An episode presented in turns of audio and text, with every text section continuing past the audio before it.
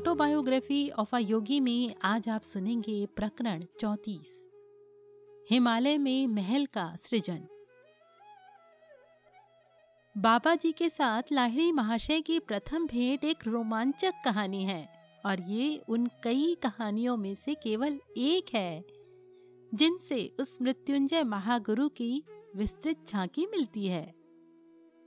ये उस अद्भुत कहानी को शुरू करने से पहले स्वामी केवलानंद जी के प्रस्तावना शब्द थे। पहली बार उन्होंने जब ये कहानी मुझे बताई थी तो मैं अक्षरशः मंत्र मुग्ध हो गया था। अन्य कई अवसरों पर भी मैं अपने शांत प्रकृति, संस्कृत शिक्षक को ये कहानी फिर से मुझे सुनाने के लिए मना लिया करता था। बाद में श्री युक्तेश्वर जी से भी मुझे लगभग उन्हीं शब्दों में वो फिर से सुनने को मिली। लाहिड़ी महाशय के इन दोनों शिष्यों ने ये रोमांचक कहानी सीधे अपने गुरु के मुँह से सुनी थी। लाहिड़ी महाशय ने बताया था, बाबा जी के साथ मेरी पहली भेंट मेरे तैतीसवें वर्ष में हुई थी। 1861 के शरद ऋतु में मैं दानापुर में सरकार के मिलिट्री इंजीनियरिंग विभाग में अकाउंटेंट के पद पर कार्यरत था। एक दिन सुबह ऑफ़िस मैनेजर ने मुझे अपने ऑफ़िस में बुलाया। लाहड़ी, उन्होंने कहा अभी अभी हमारे मुख्यालय से एक तार आया है। आपका स्थानांतरण रानी खेत कर दिया गया है, जहाँ सेना का एक कैंप स्थापित किया जा रहा है। एक नौकर को साथ लेकर मैं उस 500 मील की यात्रा पर निकल पड़ा। घोड़े और बग्घी से यात्रा करते हुए हम लोग तीस दिन में हिमालय स्थित रानी खेत पहुँच गए।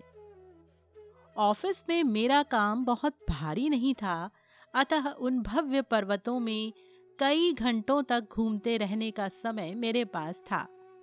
एक अफवाह मैंने सुनी कि बड़े बड़े संत उस क्षेत्र में निवास करते थे। उनके दर्शन करने की तीव्र इच्छा मेरे मन में जागी। एक दिन दोपहर में मैं पहाड़ों में यूँ ही भ्रमण कर रहा था। कि अचानक ऐसा लगा कि दूर कहीं से कोई मेरा नाम लेकर मुझे पुकार रहा है। मैं चौंक गया। द्रोण गिरी पर्वत पर जल्दी जल्दी चढ़ते जाना मैंने जारी रखा। ये सोचकर मन में थोड़ी सी बेचैनी अवश्य हो रही थी कि जंगल में अंधेरा छा जाने से पहले मैं वापस नहीं लौट पाऊँगा। आखिरकार एक छोटी सी खुली जगह में पहुँच गया, जिसकी दोनों ओर गुफाएँ थीं। वहीं पर बाहर को निकली एक चट्टान पर एक युवक मुस्कुराते हुए स्वागतार्थ हाथ फैलाए खड़ा था। देखकर मुझे आश्चर्य हुआ कि ताम्र वर्ण केशों को छोड़कर वो दिखने में बिल्कुल मेरे जैसा ही था। लाहिड़ी, तुम आ गए? उस संत ने हिंदी में मुझसे कहा, यहाँ इस गुफा में आराम करो। वो मैं ही था जिसने तुम्हें पुकारा था। मैंने एक छोटी सी साफ़ सुथरी गुफा में प्रवेश किया, जिसमें कई ऊनी कंबल और कुछ कमंडलू रखे हुए थे। लाहिड़ी, तुम्हें वो आसन याद है? उस योगी ने एक कोने में रखे कंबल की ओर हाथ दिखाया। नहीं महाराज, अपनी इस साहसिक यात्रा की विचित्रता पर मैं कुछ हक्का बक्का सा हो रहा था। मैंने आगे कहा, अब मुझे अंधेरा होने के पहले निकलना होगा। सुबह ऑफ़िस में काम है। उस रहस्यमय संत ने अंग्रेज़ी में उत्तर दिया the office was broad for you and not you for the office office को तुम्हारे लिए लाया गया है, तुम्हें ऑफ़िस के लिए नहीं। मैं अवाक रह गया कि ये वनवासी तपस्वी न केवल अंग्रेज़ी बोलता है बल्कि ईसा मसीह के शब्दों का अर्थ भी इसके शब्दों में ध्वनित हो रहा है। मैं देख रहा हूँ कि मेरे तार ने अपना काम किया है। योगी की इस टिप्पणी का अर्थ मेरी समझ में नहीं आया। मैंने उनसे इसका अर्थ पूछा। मैं उस तार की बात कर रहा हूँ, जिसके कारण तुम इस निर्जन प्रदेश में पहुँच गए हो। मैंने ही तुम्हारे वरिष्ठ अधिकारी के मन को गुप्त रूप से ये सुझाव दिया था कि तुम्हारा स्थानांतरण रानी खेत कर दिया जाए। जब कोई मनुष्य मानव मात्र के साथ एकता अनुभव करता है, तब उसके लिए सभी मानव मन संचार केंद्र बन जाते हैं और वो उनके माध्यम से अपनी इच्छा के अनुसार कार्य कर सकता है। फिर उन्होंने कहा, लाहिड़ी निश्चय ही ये गुफा तो तुम्हें सुपरिचित प्रतीत होती होगी। जब मैं हतप्रद होकर चुपचाप खड़ा रहा तो उस संत ने मेरे पास आकर मेरे माथे पर धीरे से आघात किया। उनके चुंबकीय स्पर्श से मेरे दिमाग में एक अद्भुत प्रवाह बह पड़ा, जिसने मेरे पूर्व जन्म की मधुर स्मृतियाँ जगा दी। मुझे याद आ गया आनंद के आवेग से मेरा कंठ अवरुद्ध सा हो गया। आप मेरे गुरु बाबा जी हैं, जो सदा ही मेरे रहे हैं। अतीत के दृश्य मेरे मन में स्पष्टता के साथ उभर रहे हैं। यहाँ इसी गुफा में मैंने अपने पिछले जन्म के कई वर्ष बिताए थे। वर्णनातीत स्मृतियों से भाव विभोर होकर मैंने अश्रुपात करते हुए अपने गुरुदेव के चरणों का आलिंगन किया। तीन दशकों से भी अधिक समय से मैं तुम्हारे लौट आने की प्रतीक्षा कर रहा हूँ। स्वर्गीय प्रेम से बाबा जी की आवाज़ झंकृत हो रही थी। तुम निकल गए और मृत्योपरांत जीवन की प्रचंड लहरों में खो गए। तुम्हारे कर्मों की जादुई छड़ी ने तुम्हारा स्पर्श किया और तुम चले गए। तुम्हारी दृष्टि मुझसे हट गई, पर मेरी दृष्टि से तुम कभी ओझल नहीं हुए। उस सूक्ष्म ज्योति सागर में भी मैं तुम्हारे पीछे था, जहाँ तेजस्वी देवता विचरते हैं। अपने बच्चे की रक्षा करने वाले पक्षी की तरह मैं अंधकार, तूफ़ान उथल पुथल और प्रकाश में सतत तुम्हारे पीछे पीछे चलता रहा। जब तुम मानव गर्भावस्था में थे और जब शिशु रूप में तुमने जन्म लिया, तब भी मेरी दृष्टि लगातार तुम पर लगी हुई थी। जब तुम घुरनी की नदी में अपने नन्हे शरीर को पद्मासन में स्थिर कर बालू से ढक लेते थे, तब भी अदृश्य रूप से मैं वहाँ उपस्थित रहता था। महीनों पर महीने और वर्षों पर वर्ष। इसी शुभ दिन की प्रतीक्षा करता हुआ मैं तुम पर दृष्टि रखता आया हूँ। अब तुम मेरे पास आ गए हो। ये रही तुम्हारी गुफा, जो तुम्हें कभी इतनी प्रिय थी। मैंने तुम्हारे लिए सदा इसे साफ़ सुथरी तैयार रखा है। ये रहा तुम्हारा पवित्र कंबल आसन, जिस पर बैठकर तुम प्रतिदिन अपने विस्तारित होते हृदय में भगवान को भर लेते थे। ये रहा तुम्हारा कटोरा, जिससे तुम मेरे बनाए हुए अमृत का पान करते थे। देखो, इस पीतल के कटोरे को मैंने कैसा चमका कर रखा है, ताकि किसी दिन फिर से तुम इसका उपयोग कर सको। मेरे अपने पुत्र, क्या अब तुम्हारी समझ में आ गया? मेरे गुरुदेव, मेरे पास कहने के लिए और क्या हो सकता है? गदगद स्वर में मैं धीरे से बोला, कहीं किसी ने कभी ऐसे अमर प्रेम के बारे में सुना भी है? मैं अपने शाश्वत धन, जीवन एवं मरण में अपने साथ रहने वाले अपने गुरु की ओर आनंद विभोर होकर लंबे समय तक देखता रहा। लाहिड़ी तुम्हारी शुद्धि आवश्यक है। इस कटोरे में रखा तेल पी लो और जाकर नदी किनारे लेटे रहो। इस बात की स्मृति मन में जागते ही मेरे होठों पर एक क्षण के लिए मुस्कुराहट आ गई कि बाबा जी की व्यवहारिकता सदैव सर्वोपरि रहती थी। मैंने उनके निर्देशों का पालन किया। हिमालय की अति ठंडी रात गहरी होनी शुरू हो गई थी, फिर भी मेरे भीतर एक सुखद उष्णता फैल रही थी। मुझे आश्चर्य हुआ, क्या उस अज्ञात तेल में दिव्य उष्णता का कोई गुण था? अंधकार में चारों ओर से बर्फीली हवाएँ मुझे थपेड़े मार मार कर चीखती हुई भयंकर रूप से ललकार रही थीं। पथरीले किनारे पर सीधे लेटे मेरे शरीर से गगास नदी की लहरें बार बार टकराने लगीं। आसपास बाघों की गर्जना सुनाई दे रही थी, पर मेरा हृदय भय से पूर्ण मुक्त था। मुझमें उत्पन्न होती जा रही नवजात शक्ति मुझे अभेद्य सुरक्षा के प्रति आश्वस्त कर रही थी। कई घंटे बड़ी तेज़ी से बीत गए। गत जन्म की अस्पष्ट स्मृतियाँ अपने गुरु के साथ पुनर्मिलन के मेरे वर्तमान उज्जवल विचारों में घुलने मिलने लगी। किसी के निकट आने की आहट से एकांत में पड़े पड़े चल रही मेरी विचारधारा भंग हो गई। अंधेरे में एक आदमी के हाथ ने मुझे खड़ा होने में सहायता दी और कुछ सूखे वस्त्र दिए। आओ बंधु, उस आदमी ने कहा, गुरुदेव तुम्हारी प्रतीक्षा कर रहे हैं। जंगल में मुझे रास्ता दिखाता हुआ वो मेरे आगे आगे चलने लगा। जब हम अपने रास्ते के एक मोड़ पर पहुँचे, तब अचानक दूर दिखाई देने वाले एक स्थिर प्रकाश से रात में उजाला हो गया। क्या सूर्योदय हो रहा है? मैंने पूछा। पूरी रात तो अवश्य ही नहीं बीती है।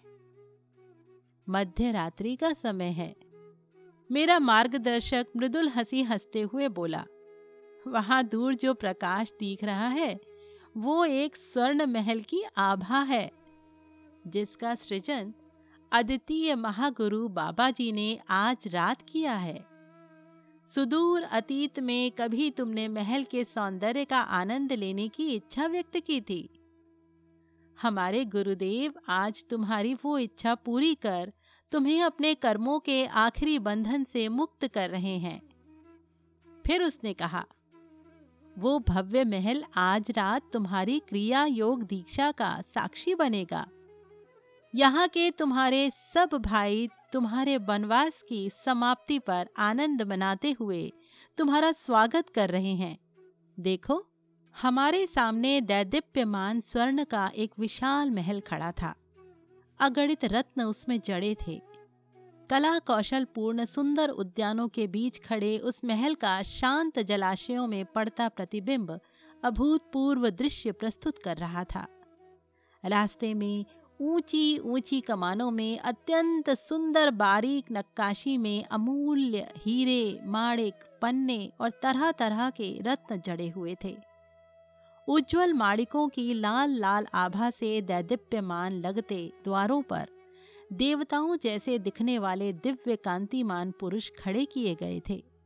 अपने साथी के पीछे पीछे मैं एक प्रशस्त दीवान खाने में पहुँचा। धूप और गुलाबों की सुगंध से वहाँ का वातावरण महक रहा था। मंद दीपों का रंग बिरंगी प्रकाश फैला हुआ था।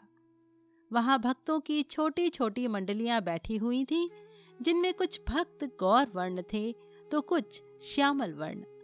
उनमें से कुछ धीमे स्वर में मंत्रोच्चारण कर रहे थे तो कुछ आंतरिक शांति में मग्न होकर चुपचाप ध्यानस्थ बैठे हुए थे। समस्त वातावरण आनंद से भरा हुआ था। ये सब देखकर मेरे मुँह से कुछ आश्चर्योद्गार फूट पड़े, जिन्हें सुनकर मेरे साथी ने सहानुभूतिपूर्ण मुस्कुराहट के साथ कहा, देख लो, अपनी आँखों को तृप्त कर लो। इस महल की कलाकृति की भव्यता का पूरा पूरा आनंद लो, क्योंकि केवल तुम्हारे सम्मान में ही इसका सृजन किया गया है। मैंने कहा, बंधु, इस महल का सौंदर्य मानव कल्पना से परे है। कृपा करके इसकी उत्पत्ति का रहस्य मुझे समझाओ। उसकी काली आँखें ज्ञान के तेज से चमक उठी। उसने कहा मैं सहज तुम्हें सब कुछ समझा दूँगा। इस महल के प्रकटीकरण में समझ में न आने वाली कोई बात ही नहीं है। सारा ब्रह्मांड विधाता के विचार का मूर्त रूप है। अंतरिक्ष में भ्रमण करता पृथ्वी का ये भारी गोला ईश्वर का एक स्वप्न मात्र है। भगवान ने सभी कुछ मात्र अपने मन से निर्मित किया। ठीक उसी प्रकार, जैसे मनुष्य अपने स्वप्न में स्वप्न सृष्टि की रचना करता है और उस सृष्टि में सृष्टि जीवों को भी भर देता है। परमात्मा ने पहले केवल पृथ्वी की कल्पना की, फिर उसने उस कल्पना को गति प्रदान की, जिसके फलस्वरूप अणुशक्ति और फिर पदार्थ जगत अस्तित्व में आया। तत्पश्चात उसने पृथ्वी के अणुओं को एकत्रित किया और ठोस गोला बनाया। इस गोले के सारे अणु ईश्वर की इच्छा शक्ति से ही एकत्रित हुए हैं।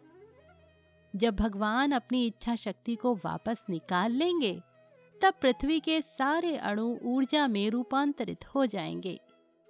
वो आणविक ऊर्जा अपने मूल स्रोत चैतन्य में वापस चली जाएगी। पृथ्वी की कल्पना अपना मूर्त रूप छोड़कर अमूर्त हो जाएगी। स्वप्नकर्ता के अवचेतन विचार से ही स्वप्न सृष्टि मूर्त रूप धारण करके रहती है। जागृतावस्था में जब वो एकत्रित पकड़ रखने वाला विचार वापस खींच लिया जाता है तो स्वप्न और उस स्वप्न के तत्व विलीन हो जाते हैं।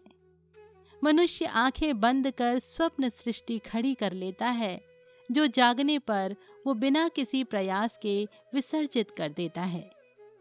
वो मूल ईश्वरीय प्रारूप का ही अनुकरण करता है। इसी प्रकार, जब वो ब्रह्म चैतन्य में जागता है तो इस ब्रह्म स्वप्न सृष्टि के भ्रम को अनायास ही विसर्जित कर देता है। परमात्मा की अनंत सर्वार्ध साधक इच्छा शक्ति के साथ एक होने के कारण बाबा जी मूलभूत अणु परमाणुओं को एकत्रित कर कोई भी आकार धारण करने की आज्ञा दे सकते हैं। क्षण भर में मूर्त रूप दिया गया। ये स्वर्ण महल उतना ही वास्तविक है, जितनी वास्तविक ये पृथ्वी है। बाबा जी ने उसी प्रकार इस महल का सृजन अपने मन से किया है और अपनी इच्छा शक्ति से उसके अड़ुओं को एकत्रित कर पकड़ रखा है। जिस प्रकार ईश्वर के विचार ने पृथ्वी का सृजन किया और उसकी इच्छा शक्ति इसके अस्तित्व को बनाए हुए है, फिर उसने कहा जब इस महल की निर्मिति का उद्देश्य पूरा हो जाएगा, तब बाबा जी उसे विसर्जित कर देंगे। जब मैं विस्मय और आदर से अवाक रहा तो मेरे उस साथी ने महल की ओर हाथ दिखाते हुए कहा, नाना प्रकार के रत्नों से सजाया हुआ ये जगमगाता महल मानव प्रयासों से निर्मित नहीं हुआ है। इसका सोना और जवाहरात परिश्रम पूर्वक खानों से नहीं निकाला गया है। ये विशाल महल मानव के समक्ष विशाल चुनौती के रूप में खड़ा है। जो कोई भी अपने को ईश्वर के पुत्र के रूप में पहचान लेगा, जैसे बाबा जी ने अपने को पहचान लिया है, वो अपने अंदर छिपी अनंत शक्तियों के द्वारा कोई भी लक्ष्य प्राप्त कर सकता है। सामान्य पत्थर में भी विराट परमाणविक शक्तियाँ छिपी हुई हैं। उसी प्रकार क्षुद्रतम मर्त्य मानव भी ईश्वरीय शक्तियों का भंडार है। उस महात्मा ने पास ही खड़ी एक मेज से एक अत्यंत सुंदर फूलदान उठा लिया, जिसकी मूठ उसमें जड़े हीरों से जगमगा रही थी। हमारे महान गुरु ने मुक्त विचरण करती कोटि कोटि ब्रह्मांड रश्मियों को घनीभूत कर इस महल का सृजन किया है। वो कहता गया, इस फूलदान को और इन हीरों को स्पर्श करके देखो। वे इंद्रियानुभूति की हर कसौटी पर खरे उतरेंगे। मैंने फूलदान का परीक्षण किया। उसके हीरे किसी महाराजा के विशेष संग्रह में रखने लायक थे। चमकते हुए स्वर्ण से निर्मित मोटी मोटी दीवारों पर भी मैंने हाथ फेरा। मेरे मन में गहरी तृप्ति छा गई। साथ ही ऐसा लगा कि मेरे पूर्व जन्मों से मेरे अवचेतन मन में छिप कर बैठी एक इच्छा तृप्त होकर खत्म हो गई। वो तेजस्वी पुरुष मुझे अलंकृत कमानों और दालानों में से ले जाता हुआ ऐसे अनेक कमरों में ले गया, जो किसी सम्राट के महल के कमरों के समान साज सामान से सजाए हुए थे।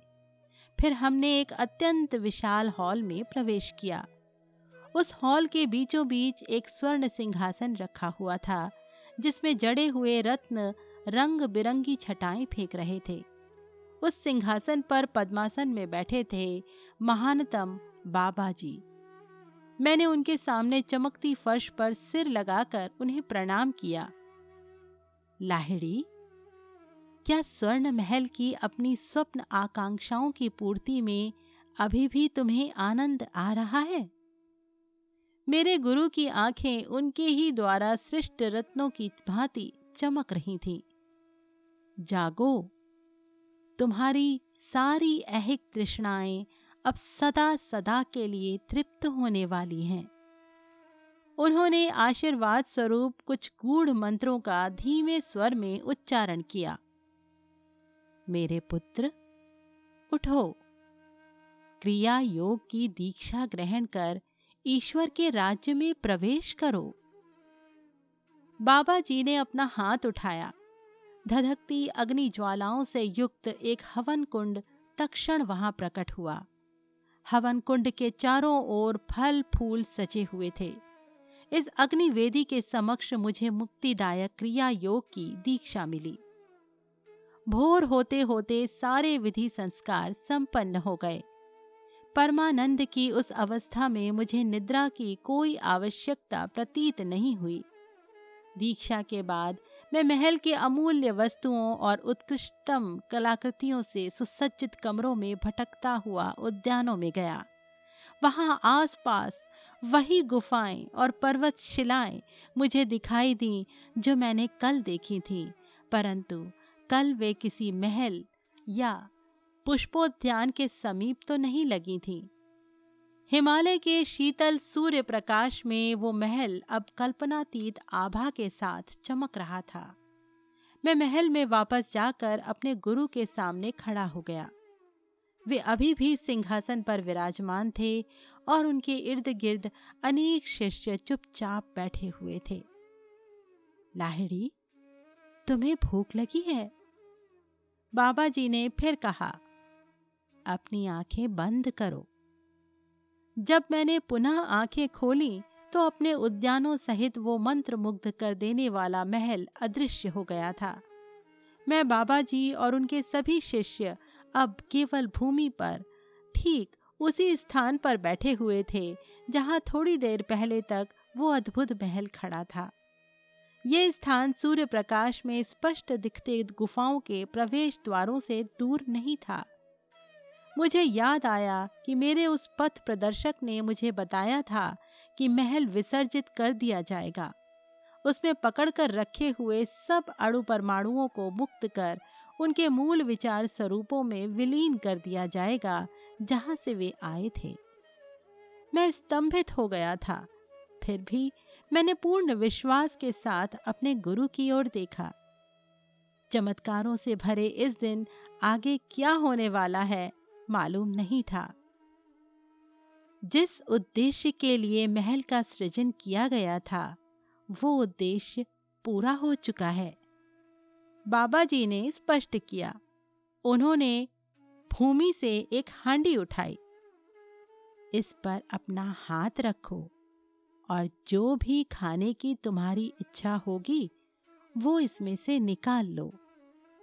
मैंने उस चौड़ी खाली हांडी का स्पर्श किया।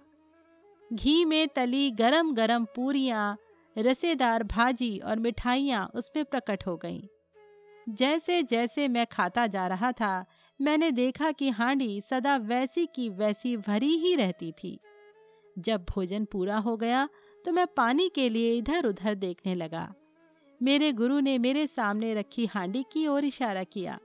सारे खाद्य पदार्थ उसमें से गायब हो गए थे। उनके स्थान पर अब शुद्ध निर्मल जल उसमें दिखाई दे रहा था। बहुत ही थोड़े मर्त्य मानवों को ये ज्ञात है कि ईश्वर के राज्य में ऐहिक परिपूर्तियाँ भी सम्मिलित हैं। बहुत ही थोड़े मर्त्य मानवों को ये ज्ञात है कि ईश्वर के राज्य में ऐहिक परिपूर्तियाँ भी सम्मिलित हैं। बाबा जी ने कहा, दैवी जगत की सत्ता इहलोक में भी चलती है। परंतु इहलोक का स्वरूप ही भ्रमात्मक होने के कारण उसमें सत्य के दैवी तत्व का अभाव है। परम प्रिय गुरुदेव, गत रात्रि को आपने मेरे लिए पृथ्वी पर स्वर्ग के सौंदर्य को प्रकट किया। अदृश्य हुए महल की स्मृति में मैं मुस्कुराने लगा। निश्चय ही किसी साधारण योगी ने ब्रह्म के श्रद्धास्पद गूढ़ तत्वों की खोज का आरंभ इतनी विलास, ऐश्वर्यपूर्ण परिस्थितियों में नहीं किया होगा। अब उसके पूर्णतः विपरीत दिखने वाले दृश्य को मैं शांत दृष्टि से निहारने लगा।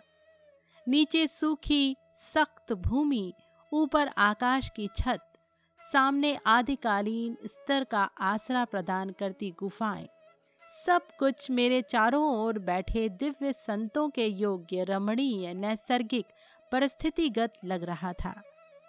उस दिन दोपहर को मैं पिछले जन्म की दैवी उपलब्धियों से पुनीत हुए अपने कंबल पर बैठा।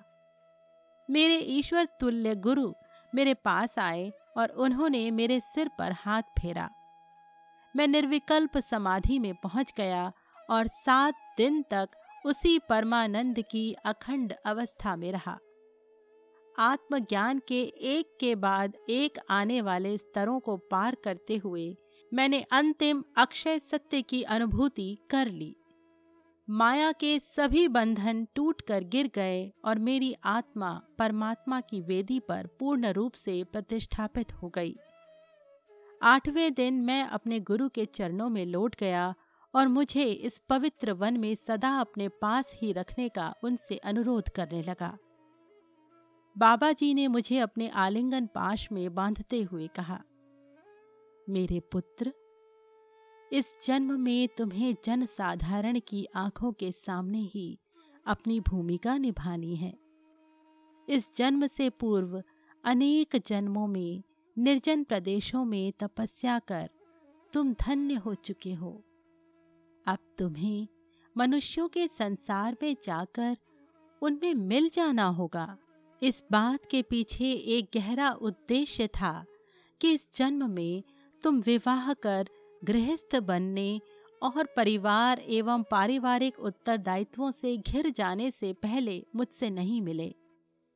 हिमालय में हमारी इस गुप्त मंडली में शामिल होने का विचार तुम्हें त्यागना ही पड़ेगा। तुम्हारा जीवन आदर्श गृहस्थ योगी का उदाहरण बनकर शहरों की भीड़ भाड़ के बीच रहने के लिए है। वे आगे कहते गए, व्याकुल, संसारी, नर नारियों का आर्तनाद महापुरुषों के कानों से टकराकर अनसुना नहीं हो गया। तुम्हें सच्चे जिज्ञासुओं को क्रिया योग के माध्यम से आध्यात्मिक दिलासा देने के लिए चुना गया है। पारिवारिक बंधनों और भारी सांसारिक कर्तव्यों से दबे लक्ष्य लक्ष्य लोगों को उनके समान ही गृहस्थ जीवन व्यतीत करने वाले तुमसे नई हिम्मत मिलेगी। ये समझने में तुम्हें उनकी सहायता करनी होगी कि उच्चतम यौगिक उपलब्धियाँ गृहस्थों के लिए दुष्प्राप्य नहीं है। संसार में रहकर भी जो योगी व्यक्तिगत स्वार्थ और आसक्तियों को त्याग कर पूर्ण निष्ठा के साथ अपने कर्तव्यों का निर्वाह करता है। वो ब्रह्म ज्ञान प्राप्ति के सुनिश्चित मार्ग पर ही चल रहा होता है। तुम्हारे लिए संसार को त्यागने की कोई आवश्यकता नहीं है, क्योंकि आंतरिक स्तर पर तुमने पहले ही इसके प्रत्येक कर्म बंधन को तोड़ दिया है। इस संसार के ना होते हुए भी तुम्हें उसी में रहना है।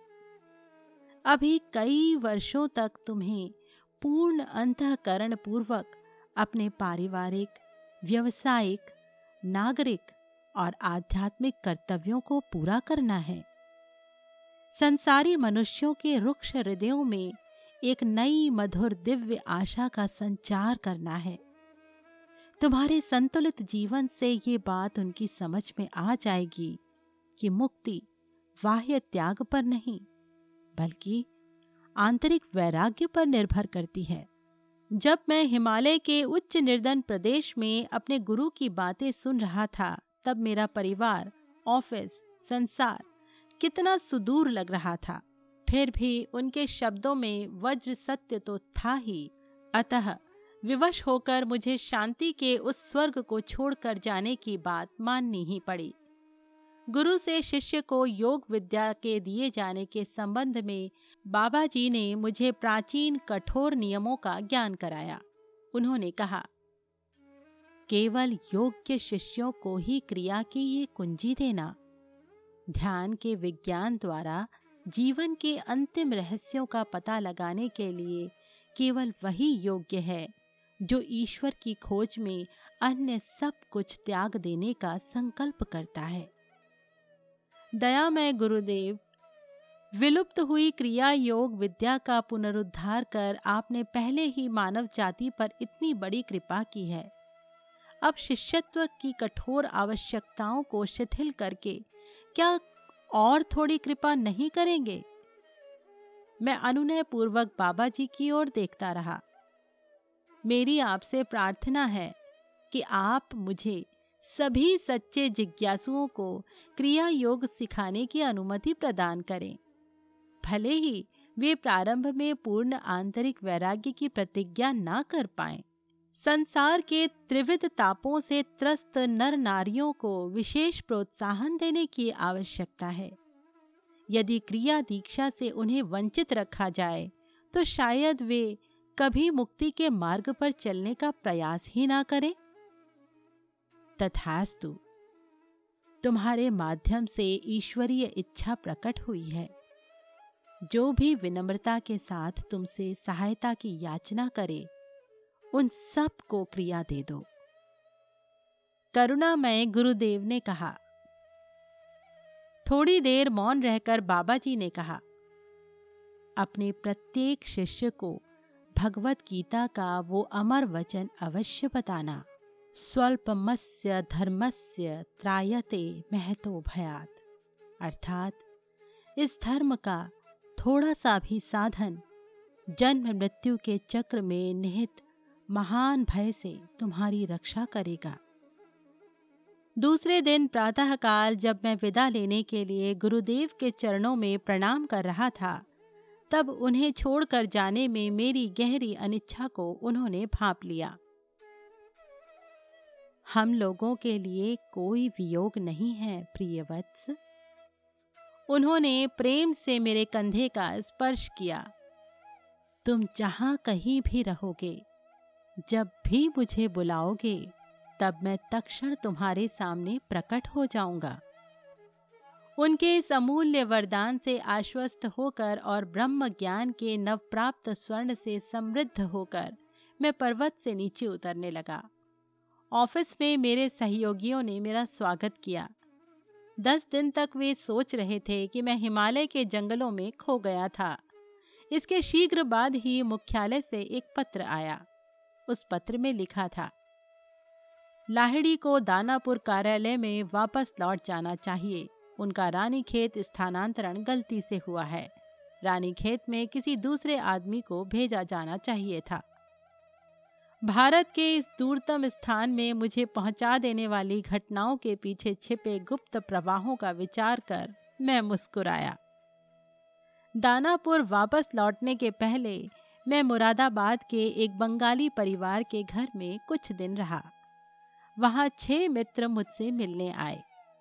जब मैंने चर्चा का रुख आध्यात्मिक विषयों की ओर मोड़ दिया तो जिसके घर में मैं ठहरा था उस व्यक्ति ने उदास स्वर में कहा ओ आजकल भारत संतों से विहीन हो गया है। मैंने ज़ोर से उसका विरोध किया। बाबू, अभी भी इस भूमि में महान संत विद्यमान हैं। आध्यात्मिक उत्साह के कारण हिमालय के अपने चमत्कार पूर्ण अनुभवों का वर्णन करने की उत्कट प्रेरणा मेरे मन में जाग गई। मित्र मंडली ने विनम्रता पूर्वक अविश्वास व्यक्त किया।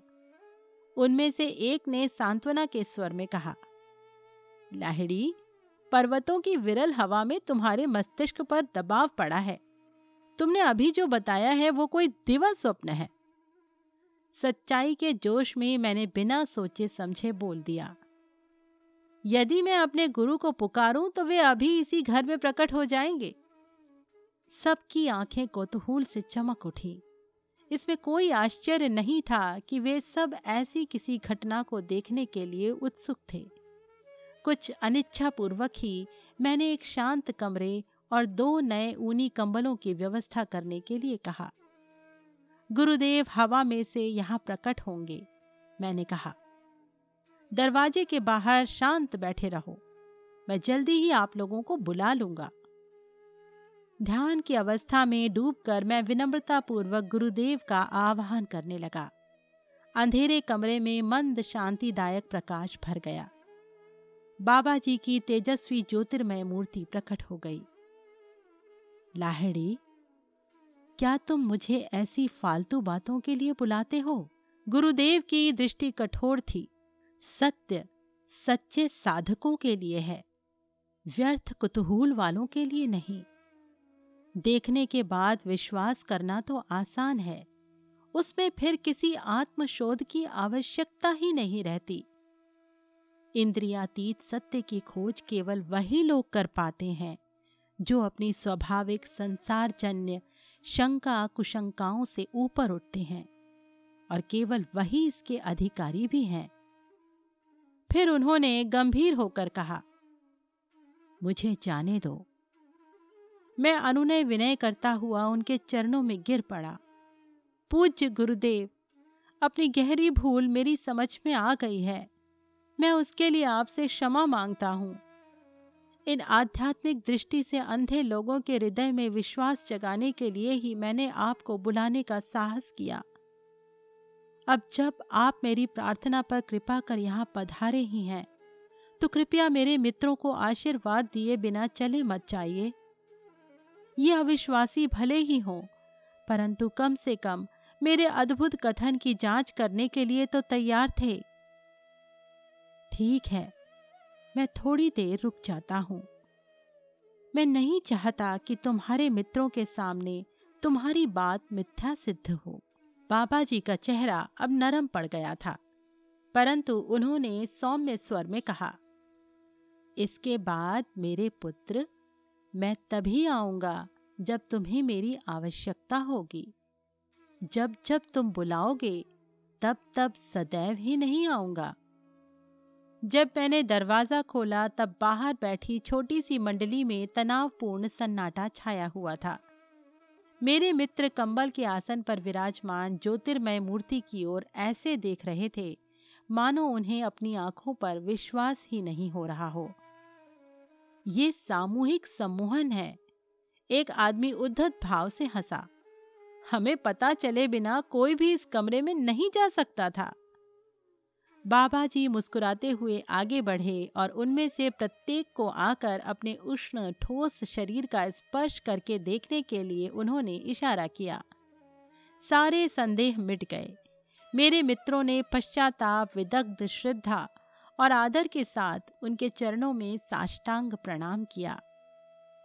हलवा बनाया जाए? बाबा जी ने कहा, मैं समझ गया कि उन लोगों को अपने स्थूल शरीर की वास्तविकता का और अधिक विश्वास दिलाने के लिए ही बाबा जी ने वो आदेश दिया था। जब तक हलवा तैयार हो रहा था, महागुरु विनम्रता के साथ बातें करते रहे। उन संशयात्माओं का दृढ़ भक्तों में रूपांतरण देखते ही बनता था। हलवा खाने के बाद बाबा जी ने हम सबको एक एक कर आशीर्वाद दिया। अचानक प्रकाश कौंधा। हम सबने बाबा जी के शरीर के विद्युत तत्वों को पल भर में रसायन विकर्षित होकर फैलते जाते, वाष्पमय प्रकाश में परिवर्तित होते देखा। महागुरु की ईश्वर के साथ एक रूप हुई इच्छा शक्ति ने उनके शरीर के रूप में एकत्रित पकड़ रखे, आकाश तत्व के अणुओं पर अपनी पकड़ ढीली कर दी और उसी के साथ कोट्यवधि प्राण कड़िकाओं के स्फुलिंग अनंत ब्रह्म सागर में विलीन हो गए। स्वयं अपनी आँखों से आज मैंने मृत्यु पर विजय पाने वाले को देख लिया। उस मंडली में से मैत्र नामक एक व्यक्ति ने अत्यंत श्रद्धा के साथ कहा नव जागृति के आनंद से उनका चेहरा ही बदल गया था।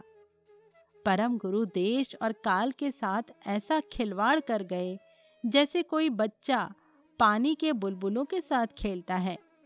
मैंने ऐसे पुरुष का दर्शन कर लिया, जिनके हाथ में स्वर्ग और पृथ्वी की कुंजियाँ हैं। लाहड़ी महाशय ने अंत में कहा था, इसके बाद शीघ्र ही मैं दानापुर चला गया। परम तत्व में दृढ़ता के साथ स्थिर होकर मैंने पुनः गृहस्थ के बहुविध पारिवारिक एवं व्यवसायिक दायित्वों को अंगीकार कर लिया। लाहिड़ी महाशय ने स्वामी केवलानंद जी और स्वामी श्री युक्तेश्वर जी को बाबा जी के साथ अपनी एक और भेंट की कहानी भी बताई थी। वो अवसर उन अनेक अवसरों में से एक था जब परम गुरु ने अपना वचन निभाया था कि मैं तभी आऊँगा जब तुम्हें मेरी आवश्यकता होगी। घटना स्थल था इलाहाबाद का एक कुंभ मेला। लाहड़ी महाशय ने अपने शिष्यों को बताया था। ऑफ़िस के थोड़े दिनों की छुट्टियों में मैं वहाँ गया था। कुंभ मेले में सम्मिलित होने के लिए दूर दूर से आए साधु सन्यासियों के बीच मैं घूम रहा था। तभी मेरी दृष्टि भस्म रमाए हाथ में भिक्षा पात्र लिए एक साधु पर पड़ी। तुरंत ही मेरे मन में विचार उठा कि वो साधु पाखंडी है, जिसने वैराग्य के बाह्य चिन्ह तो धारण कर रखे हैं, पर अंतर में उन चिन्हों से संबंधित चारुता नहीं है। इस साधु से आगे बढ़ा ही था कि मेरी विस्मित दृष्टि बाबा जी पर पड़ी। वे एक जटाधारी सन्यासी के आगे नतमस्तक थे। गुरुजी, मैं क्षण भर में उनके पास पहुँच गया। प्रभु, आप यहाँ क्या कर रहे हैं? मैं इस सन्यासी का पद प्रक्षालन कर रहा हूँ और इसके बाद मैं इनके खाना पकाने के बर्तन मांजूँगा। बाबा जी मेरी ओर देखकर किसी नन्हे शिशु की तरह मुस्कुराए। मैं समझ गया कि वे मुझे सूचित कर रहे थे कि मैं कभी किसी की आलोचना न करूँ, बल्कि सभी देह मंदिरों में समान रूप से वास करने वाले ईश्वर को देखूँ। वो देह मंदिर चाहे उच्च व्यक्ति का हो या नीच व्यक्ति का और फिर परम गुरु ने कहा ज्ञानी अज्ञानी साधुओं की सेवा करके मैं उस सबसे बड़े सद्गुण को सीख रहा हूँ जो ईश्वर को अन्य सभी सद्गुणों से अधिक प्रिय है। विनम्रता। प्रकरण चौतीस यहीं पर संपन्न हुआ। परमहंस योगानंद जी द्वारा लिखी उनकी आत्मकथा, योगी कथामृत, आप सुन रहे हैं मेरे, यानी संगीता के साथ। जय गुरु।